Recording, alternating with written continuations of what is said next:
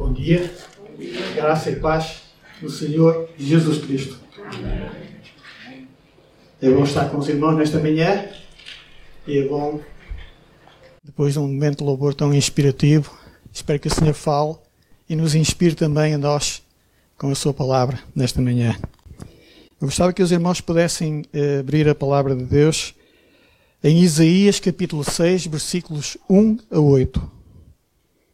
Isaías 6, 1 a 8. Enquanto os irmãos vão procurando a passagem, eu vou pedir à irmã Rosângela que ore por nós pela palavra do Senhor nesta manhã, está bem?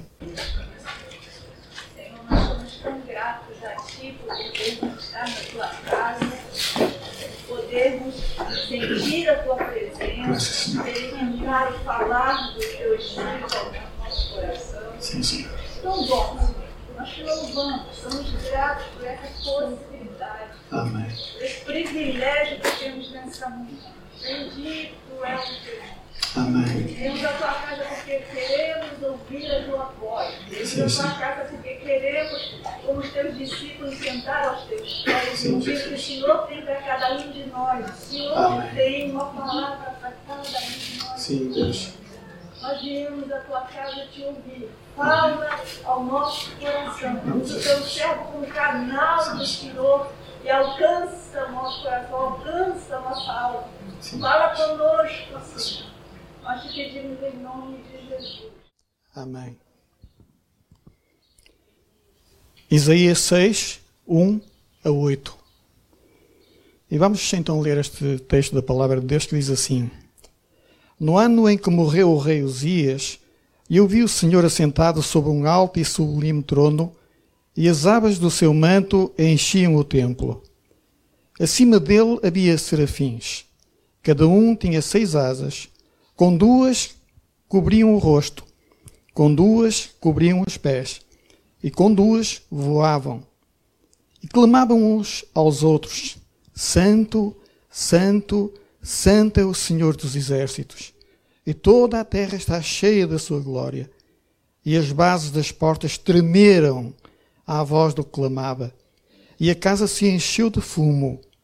Então eu disse: Ai de mim, estou perdido, porque sou um homem de lábios impuros e habito no meio de um povo de lábios impuros. E os meus olhos viram o Rei, o Senhor dos Exércitos. Então um dos serafins voou até mim, trazendo na mão uma brasa viva, que havia tirado do altar com uma tenaz. E tocou-me a boca com a brasa e disse: Agora isto tocou os teus lábios, a tua culpa foi tirada e o teu pecado perdoado. Depois disso, ouvi a voz do Senhor que dizia: A quem enviarei? Quem irá por nós? E eu disse: Aqui estou eu, Senhor, envia-me a mim. Amém. Que o Senhor abençoe esta palavra aos nossos corações. Vivendo um novo tempo de Deus. É este o tema da palavra desta manhã. Deus tem um novo tempo para o seu povo. Às vezes parece que estamos um bocadinho distraídos. Olhamos só para aquilo que acontece à nossa volta e parece que as coisas não têm fim. Os problemas acontecem, algumas vezes em catadupa, e parece que não têm fim. E essas coisas absorvem-nos de tal forma que até nos esquecemos de Deus. Até nos esquecemos que o Senhor é connosco e que está cá sempre para nos valer. Nada foge ao controle de Deus. Nada. Deus está, de uma forma soberana e com todo o poder e autoridade, no domínio e no controlo de tudo. Nada passa despercebido, nada o apanha desprevenido, nada acontece por acaso. Em tudo, Deus tem propósitos claros, firmes, objetivos, e sempre tendo em conta o nosso bem-estar, tendo em conta o nosso bem. Nunca para nos acusar, para nos castigar ou coisa parecida como às vezes se ouve. Deus é amor e Deus ama-nos. Deus é justo. Quando precisamos ser disciplinados, também nos disciplina. Quando precisamos ser chamados à atenção, também somos chamados. Mas Deus é justo e é amor. Isaías, o homem do texto de hoje, era contemporâneo do rei Uzias. E o rei Uzias foi um rei que começou a governar muito cedo, com apenas 16 anos de idade. Nós podemos achar que é muito cedo, mas, por exemplo, Joás começou a reinar com 7 anos de idade. Aqui no caso, o rei Uzias tinha 16 anos quando começou a reinar. Foi um rei próspero, que iniciou muito bem o seu reinado, governou de uma forma bem sucedida, mas acabou muito mal. Muito mal. Como às vezes acontece connosco. Começamos muito bem uma coisa e de repente acabamos muito mal. Ou até nem acabamos. Este rei Uzias, que o texto nos fala, no ano em que morreu o rei Uzias, este rei Uzias desobedeceu a Deus. O que é que ele fez?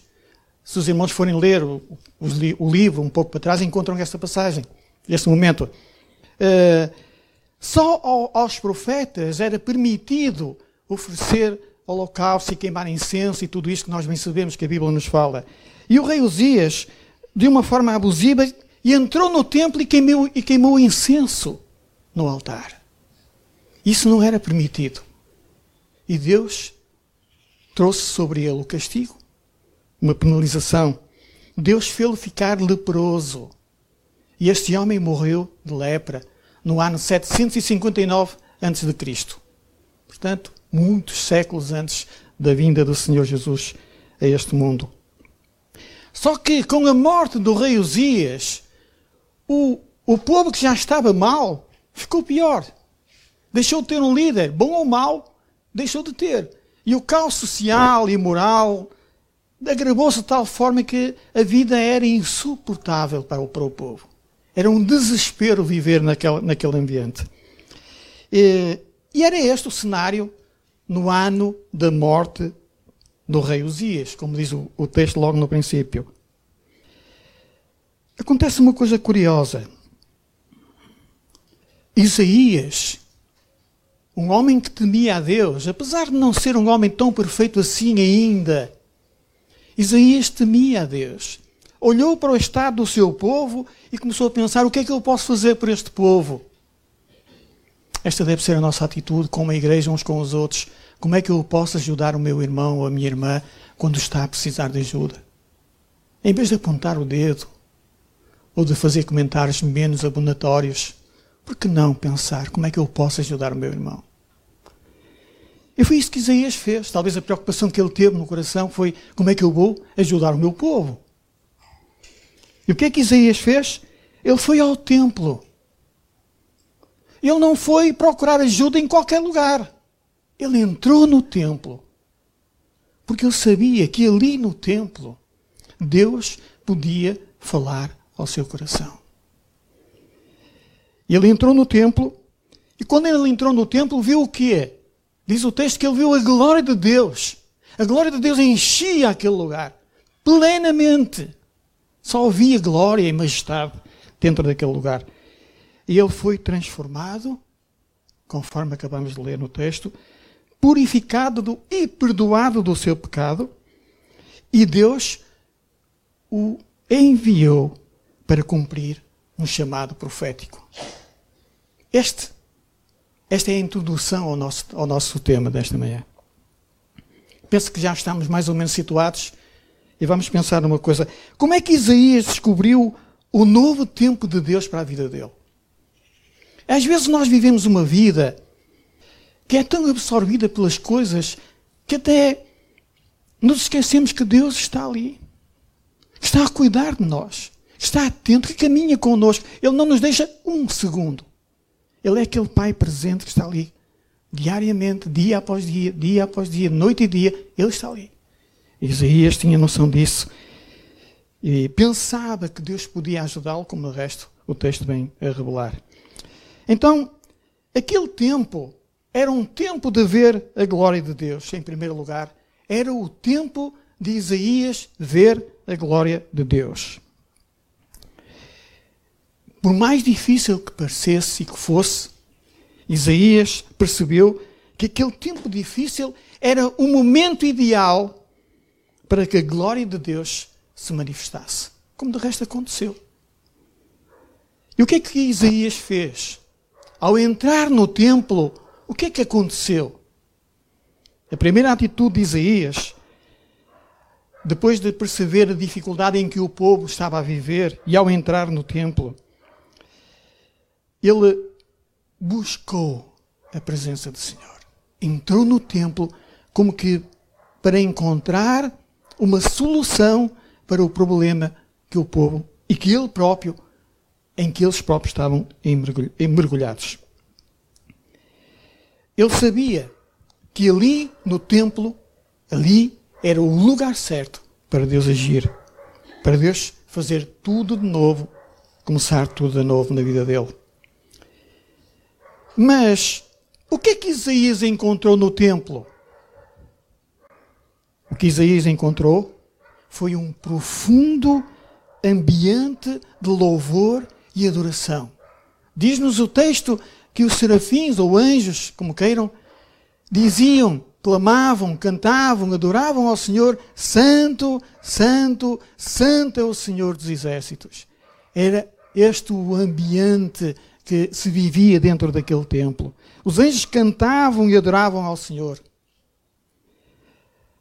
O louvor liberta corações. O louvor desperta-nos para o âmago, para a essência de Deus. Esta manhã, os irmãos que dirigiram o momento de louvor foram, para mim, fantásticos. Os hinos foram excelentes, muito bem escolhidos, bem ajustados. Eu acredito que Deus ficou agradado do louvor que todos nós lhe prestámos esta manhã e que continuamos a fazê-lo, porque isto também, culto é um ato de louvor ao Senhor. Foi assim que aconteceu. Quando adoramos ao Senhor mesmo, irmãos, ouçam, quando adoramos ao Senhor mesmo, assim, de coração mesmo, com sinceridade, mesmo com as nossas limitações, com as nossas incapacidades, com as nossas falhas, mas quando o fazemos aqui de dentro mesmo, Ele faz-se presente nas nossas vidas. Ele toca o nosso coração. Ele faz-nos pensar. Ele muda a nossa vida. E muda todas as coisas ao nosso redor. Deus não faz por menos. Ele muda tudo. Porque Ele sempre quer o melhor para nós. E foi isso que Isaías sentiu quando se apercebeu daquele louvor que os anjos estavam a entoar ao Senhor. E o que é que ele viu mais no templo? Quando ele entrou no templo, ele viu uma coisa que é extraordinária. Ele foi surpreendido pela glória de Deus que enchia o templo. Não havia lugar para mais nada. Aquele era o espaço ocupado por Deus na sua plenitude. Isaías percebeu e viu essa plenitude naquele tempo, dentro daquele templo. E o que é que Isaías fez? Como é que nós reagiríamos se entrássemos no templo e sentíssemos a presença de Deus de uma forma assim? Ele não fez mais nada do que apenas contemplar a grandeza e o poder de Deus. Foi o que ele fez. Contemplou, ficou ali maravilhado com aquilo que Deus estava, a forma como Deus se estava ali a revelar e a manifestar.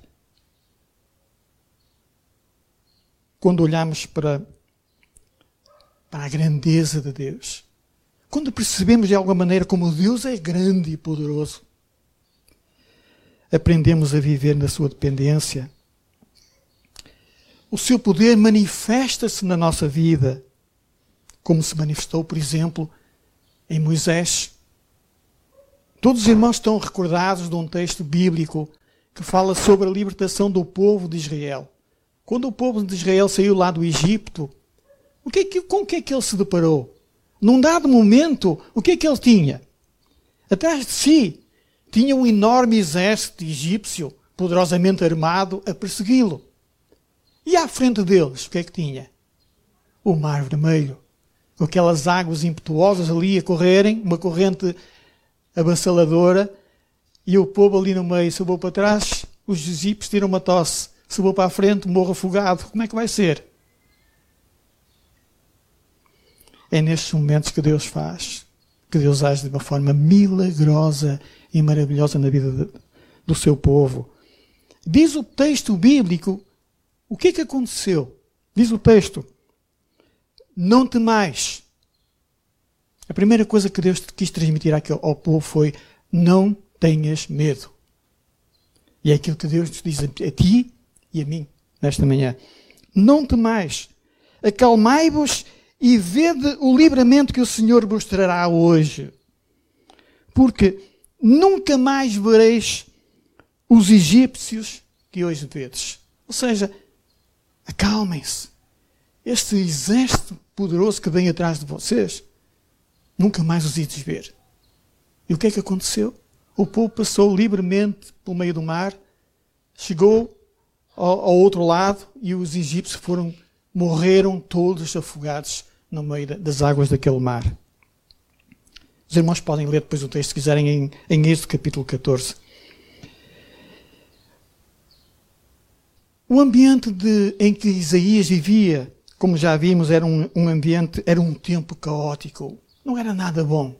Era um ambiente desagradável. Parecido também muitas vezes com aquilo que acontece hoje.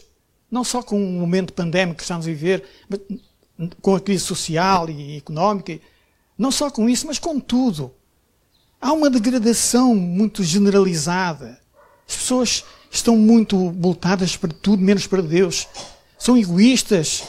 Pensam em si, olham para as coisas deste mundo e esquecem completamente tudo demais. É um bocado desagradável. E era um bocado este também que Isaías sentia naquele momento. Nós também temos as nossas dificuldades, irmãos. E quando experimentamos momentos destes, o que é que fazemos? Pensa nisso, irmão e irmã.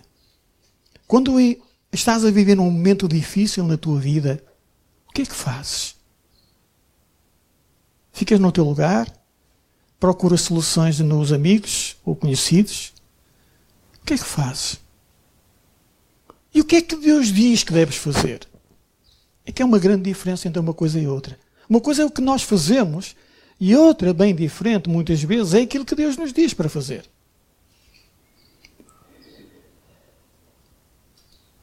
Isaías escolheu entrar na presença de Deus. Isaías foi à presença de Deus. E entrou na presença de Deus com o quê? Ele não foi lá para Deus. Deus, este povo é um miserável, só fazem asneiras, cada um vive à sua maneira. Era verdade. Mas ele não foi para lá dizer isso. O que é que Isaías foi para lá fazer? Ele entrou na presença de Deus. Envolveu-se por aquele ambiente de adoração e de fé. Certamente prostrou-se diante de Deus. E o que é que ele fez? Suplicou pelo seu mover. Suplicou pelo poder, pelo agir de Deus na sua vida. Isso foi o que ele fez.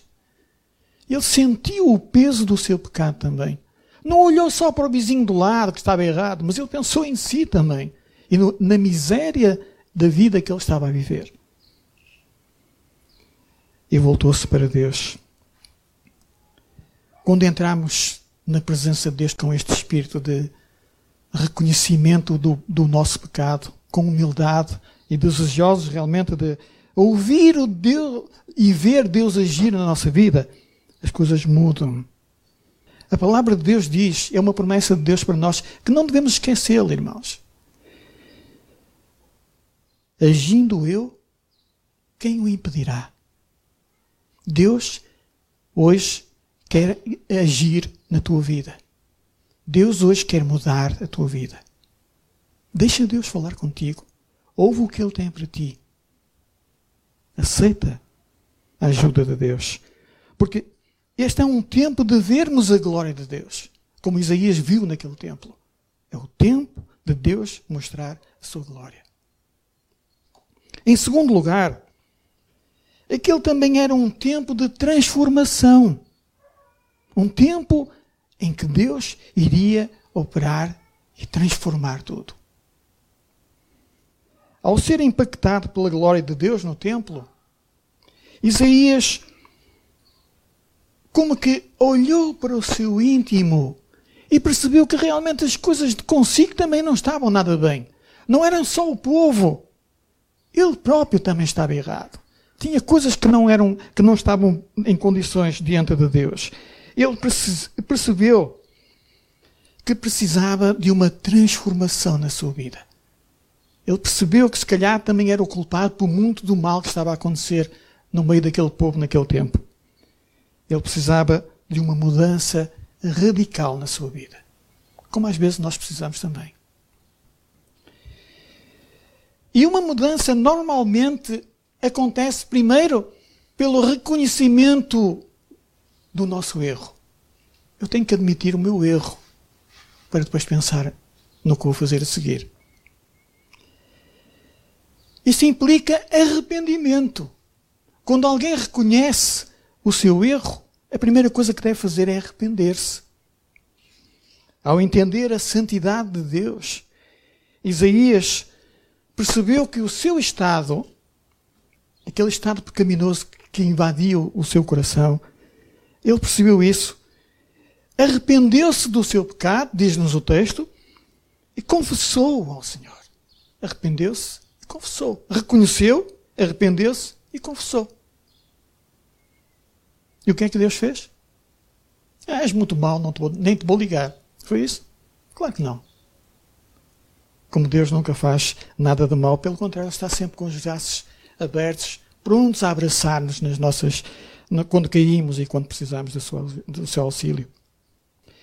Só que muitas vezes, ao passarmos por momentos difíceis, temos tendência a encontrar desculpas para tudo ou a culpar outros da situação.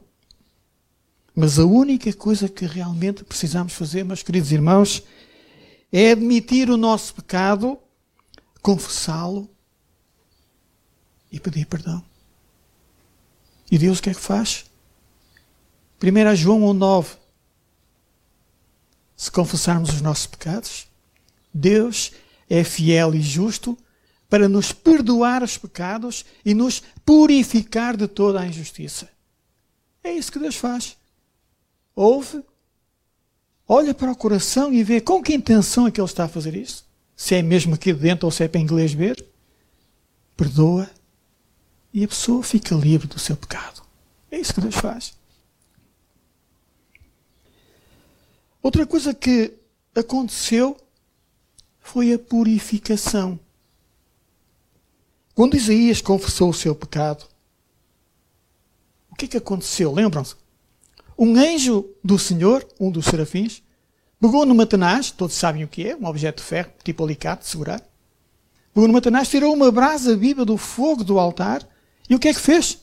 Tocou com ela os lábios de Isaías. Esta brasa de fogo simbolizava o poder do Espírito Santo para purificar o profeta. E para o capacitar, para o chamado profético que Deus iria fazer logo a seguir. Eu acredito que Deus não vai tocar em nós com uma brasa de fogo, literalmente falando. Mas Deus quer tocar a minha vida e a tua vida com o poder do Espírito Santo. Deus quer tocar o nosso coração. Deixa Deus tocar o teu coração. Não vivas amargurado e escravizado pelo pecado ou qualquer outra coisa que te escraviza. Deixa Deus libertar-te e tocar a tua vida. Outra coisa que Isaías viu naquele momento e sentiu no seu coração, e foi muito agradável, foi o perdão dos seus pecados. Quem é que não gosta de ser perdoado? Pedir perdão não é fácil. A nossa tendência, a nossa natureza humana não é muito inclinada para essa coisa de pedir perdão. Às vezes vem assim um desculpa, meio assim, desculpa e tal, mas pedir literalmente perdão não é para qualquer um, é para os fortes. Os fortes pedem perdão, porque admitem a sua fraqueza e como querem ser fortes, pedem perdão para continuarem fortes. O anjo disse a Isaías que ele estava perdoado dos seus pecados, não é? O que diz lá o texto? A tua culpa foi tirada e o teu pecado perdoado. Deus instruiu o anjo a dizer isto. E ele disse. Isaías estava agora livre e em condições de poder servir ao Senhor. O pecado escraviza-nos e separa-nos da comunhão com Deus. Não tenhamos ilusões, irmãos. O pecado retira-nos da comunhão com Deus. Porque Deus não tem nenhum tipo de ligação, nada, nenhum resquício de ligação com qualquer coisa que seja pecado. Deus é santo, santo, santo, para sempre. Então, como o pecado nos escraviza da comunhão com Deus, nos afasta da comunhão com Deus, perdão. O que é que acontece ao nosso coração? Fica amargurado, fica triste, fica desmotivado, desleixado e tantos outros atos que poderíamos dizer por aqui. Mas o perdão de Deus traz-nos o quê? O perdão de Deus traz-nos libertação. Traz-nos libertação, traz-nos paz, motiva o coração, leva-nos a ter aquela comunhão que foi partida por alguma razão num dado momento da nossa vida. Jesus quis deixar isto muito claro, meus irmãos. Isso não são palavras minhas, não é um discurso que eu estou para aqui a inventar. Jesus disse, conhecereis a verdade, que é Jesus, eu sou a verdade, disse Jesus, e a verdade vos libertará. Portanto, era muito clara. Aquilo que Jesus disse cumpriu-se de uma forma clara na vida do profeta Isaías. E cumpre-se na nossa vida também, quando reconhecemos a nossa limitação e o nosso pecado e o buscamos mesmo assim de coração. É isso que acontece. Naturalmente, é o poder de Deus a agir em nós. Os tempos são difíceis, é verdade. Mas os tempos difíceis, meus irmãos, são excelentes oportunidades de mudança para a nossa vida. Os tempos difíceis são momentos extraordinários para Deus agir e mudar a nossa vida.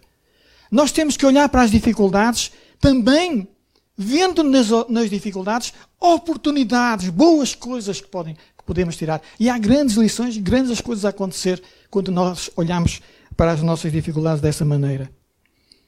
Às vezes, temos que passar pelo fogo. Os irmãos sabem, essa não é uma área que eu tenho qualquer domínio, mas eu sei que a prata e o ouro e outros minérios são muitas vezes, para chegarem ao seu estado final, passam por um processo de transformação absolutamente incrível. A prata tem que ser refinada, tem que ir ao fogo, tem que estar ali, não sei o que, até derreter e sair, a escória ficar de lado, o pecado ficar de lado, para que as coisas sejam como devem ser, sejam aquilo que Deus quer que sejam.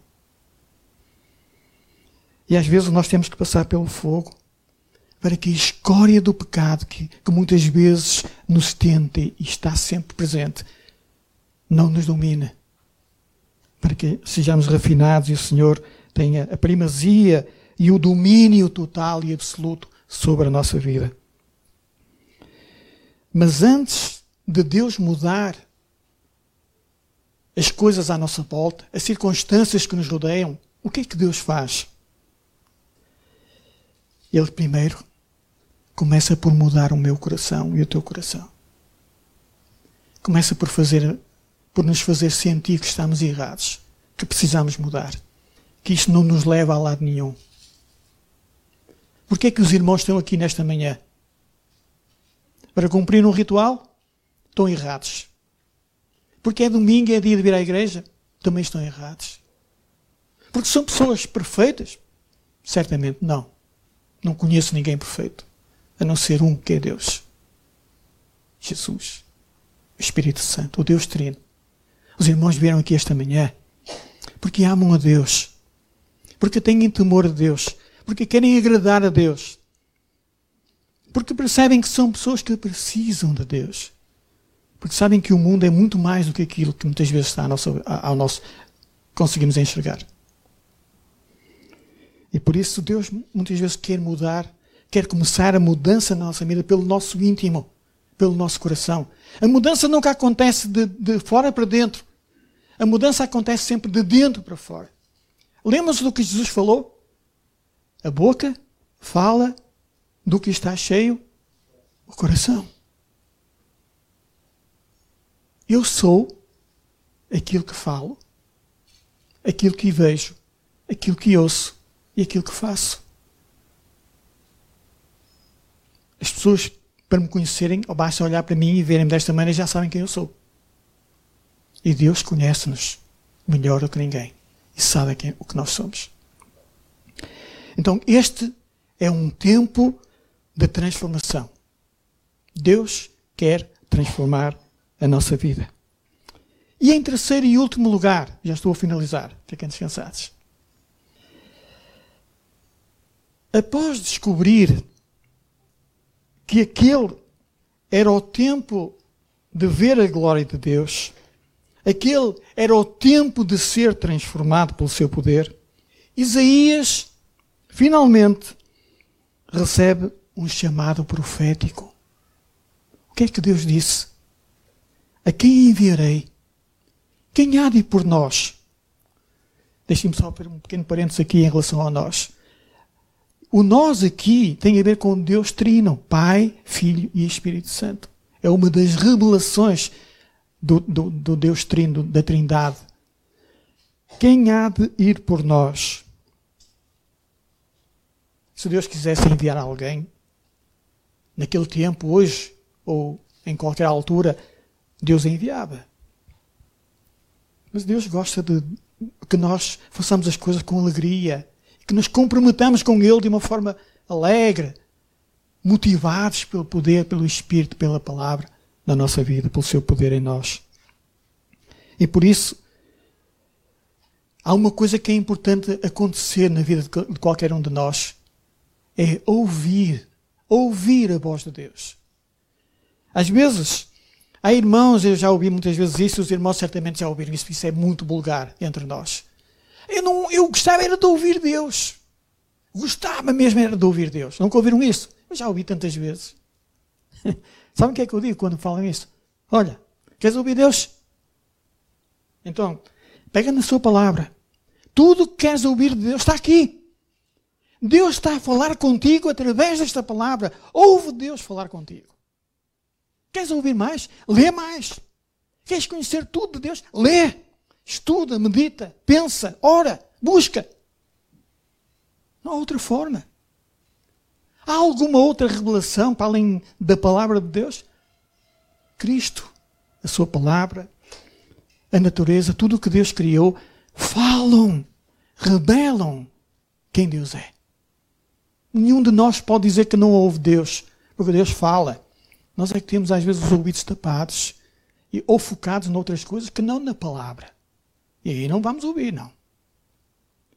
Ouvir a voz do Senhor.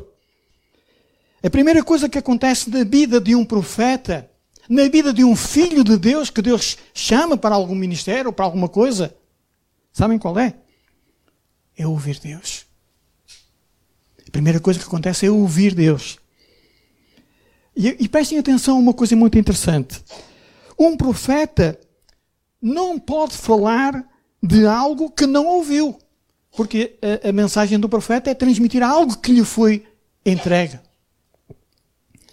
Mas torna-se responsável por transmitir aquilo que ouve de Deus. Portanto, um profeta não pode falar de uma coisa que não ouviu. Mas quando ouve, ele torna-se responsável por participar daquilo que ouve da parte de Deus. Às vezes, eu não queria ser profeta. Mas cada um de nós é um profeta. Nós temos que falar da mensagem do amor de Deus em Cristo Jesus a todas as pessoas à nossa volta. Começar pela nossa casa, com o nosso marido, com a nossa esposa, os filhos, netos, avós, tios, sobrinhos, amigos, conhecidos, vizinhos, colegas de trabalho, de escola. Toda a gente precisa de ouvir. Nós não temos que converter ninguém, porque é Deus quem faz isso. Mas temos o dever de falar, Temos a obrigação de partilhar o amor de Deus. Isso nós temos. O que vai acontecer é um problema das pessoas e de Deus. Deus não diz que eu vou converter ninguém. Mas há pessoas que já foram convertidas através da minha miserável intervenção. Mas aconteceu. Isaías ouviu a voz de Deus. E Isaías foi impactado pela mensagem que seria incumbida de transmitir, como de resto nós lemos no texto. Se estás a viver um momento difícil na tua vida, eu vou-te dar um conselho. Simplesmente coloca-te diante de Deus e ouve o que Deus tem para ti. Não precisas fazer mais nada. Estás a viver um momento difícil. Não tem saída. Não há solução. Coloca-te diante de Deus. Busca-o e ouve o que Ele tem para ti.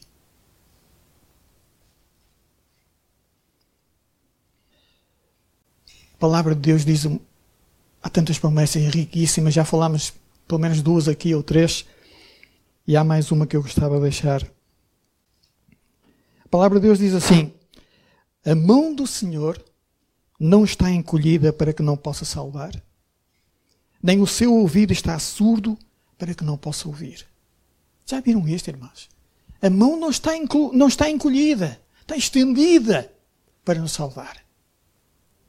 E o ouvido de Deus, ao contrário do que possamos muitas vezes pensar, não está fechado, está aberto para nos ouvir. Não está surdo. Às vezes parece que nós somos mudos.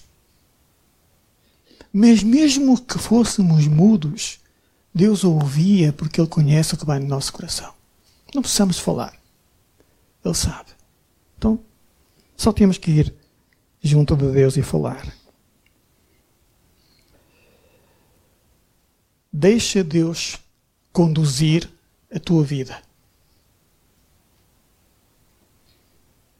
A partir deste encontro com Deus, de Isaías, com Deus, quem sabe, a partir deste encontro nosso com Deus, a vida do profeta Isaías passou a ser conduzida pelo Senhor. O profeta Isaías já não seguiu mais os passos que até então seguia. Ainda que fosse um homem temente a Deus, porque o era, senão não tinha entrado no templo. Nenhum outro homem entrou no templo, só Isaías só foi.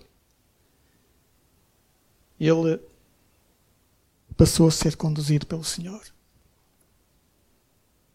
Este encontro de Isaías com Deus mudou a sua vida. Ele estava disposto a ir onde Deus o enviasse. Estava disposto a falar aquilo que Deus o mandasse falar. E tinha uma certeza muito, muito interessante no seu coração, que nós todos devemos ter também, irmãos. Nunca esqueçam isso. E eis que eu estou convosco todos os dias até à consumação dos séculos. Sempre. Isaías sabia que Deus estava com ele.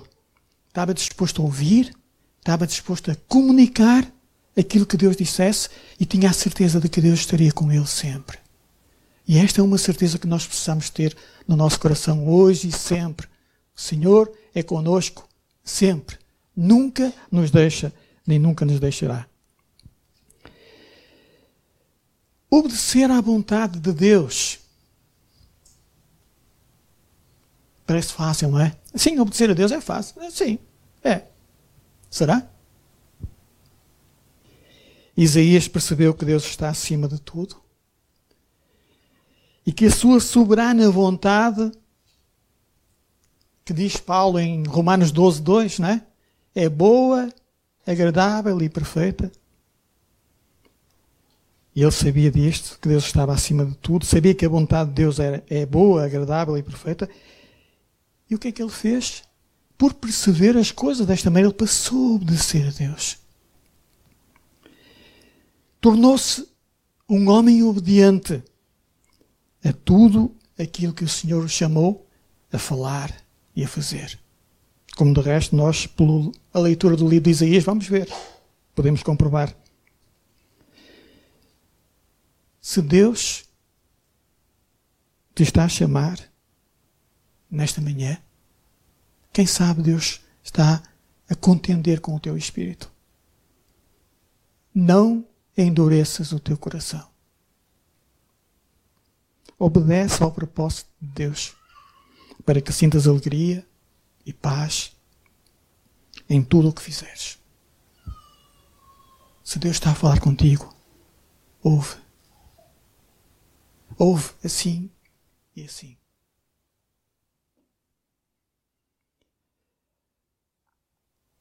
Não foi fácil para Isaías o chamado para o ministério profético.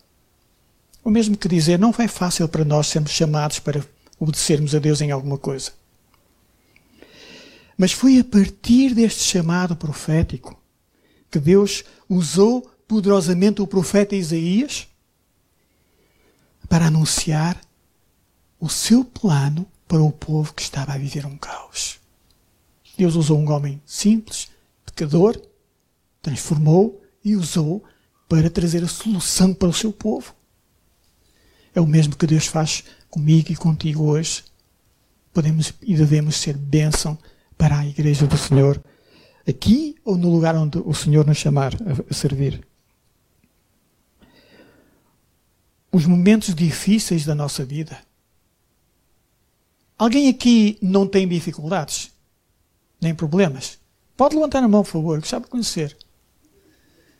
Nunca ouvi, por isso... Mas não, todos temos. Eu também tenho, e junto-me aos irmãos cá tenho mais. Os momentos difíceis da nossa vida, os problemas que nós temos no nosso dia-a-dia,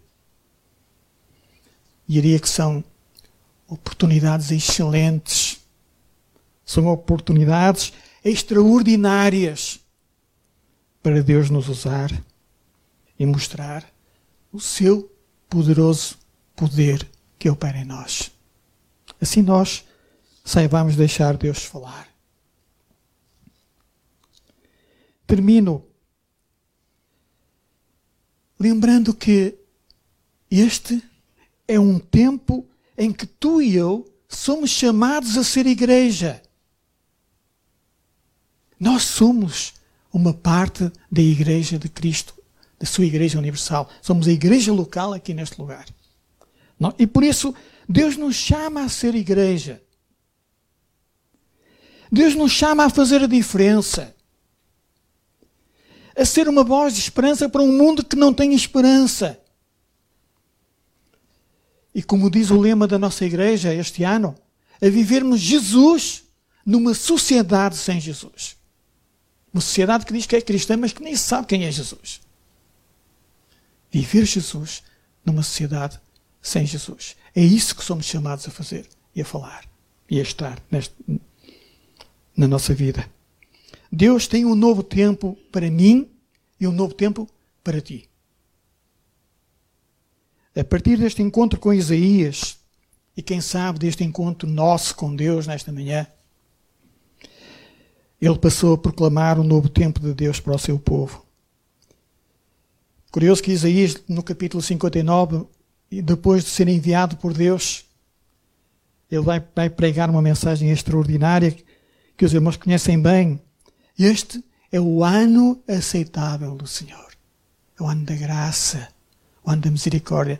E hoje o Senhor está a dizer a ti e a mim, este é o dia aceitável do Senhor. Desfruta-o, vive-o, experimenta-o e partilha-o com outros que não têm esperança. Isaías entendeu, finalmente, que cada crise é uma oportunidade do agir sobrenatural de Deus. E eu espero que Deus nos ajude a entendermos isso também. As nossas dificuldades podem derrotar-nos ou fortalecer-nos. Depende do que nós vamos fazer com elas. A forma como lidamos com elas. Deus tem um novo tempo para a tua vida. É necessário deixares de olhar para os problemas e passares a contemplar a glória de Deus. e o poder de Deus, deixando que Ele transforme, que Ele nos transforme, para que sejamos renovados e aptos para cumprir o seu chamado, o chamado que Ele tem para a minha e para a tua vida, para a nossa vida como igreja. Aceita o tempo de Deus para a tua vida. E como diz a palavra de Deus, se hoje ouvirdes a sua voz, não endureçais os vossos corações. Não endureçais os vossos corações. Que Deus te abençoe, hoje e sempre, e que sejamos fiéis ao Senhor. Amém.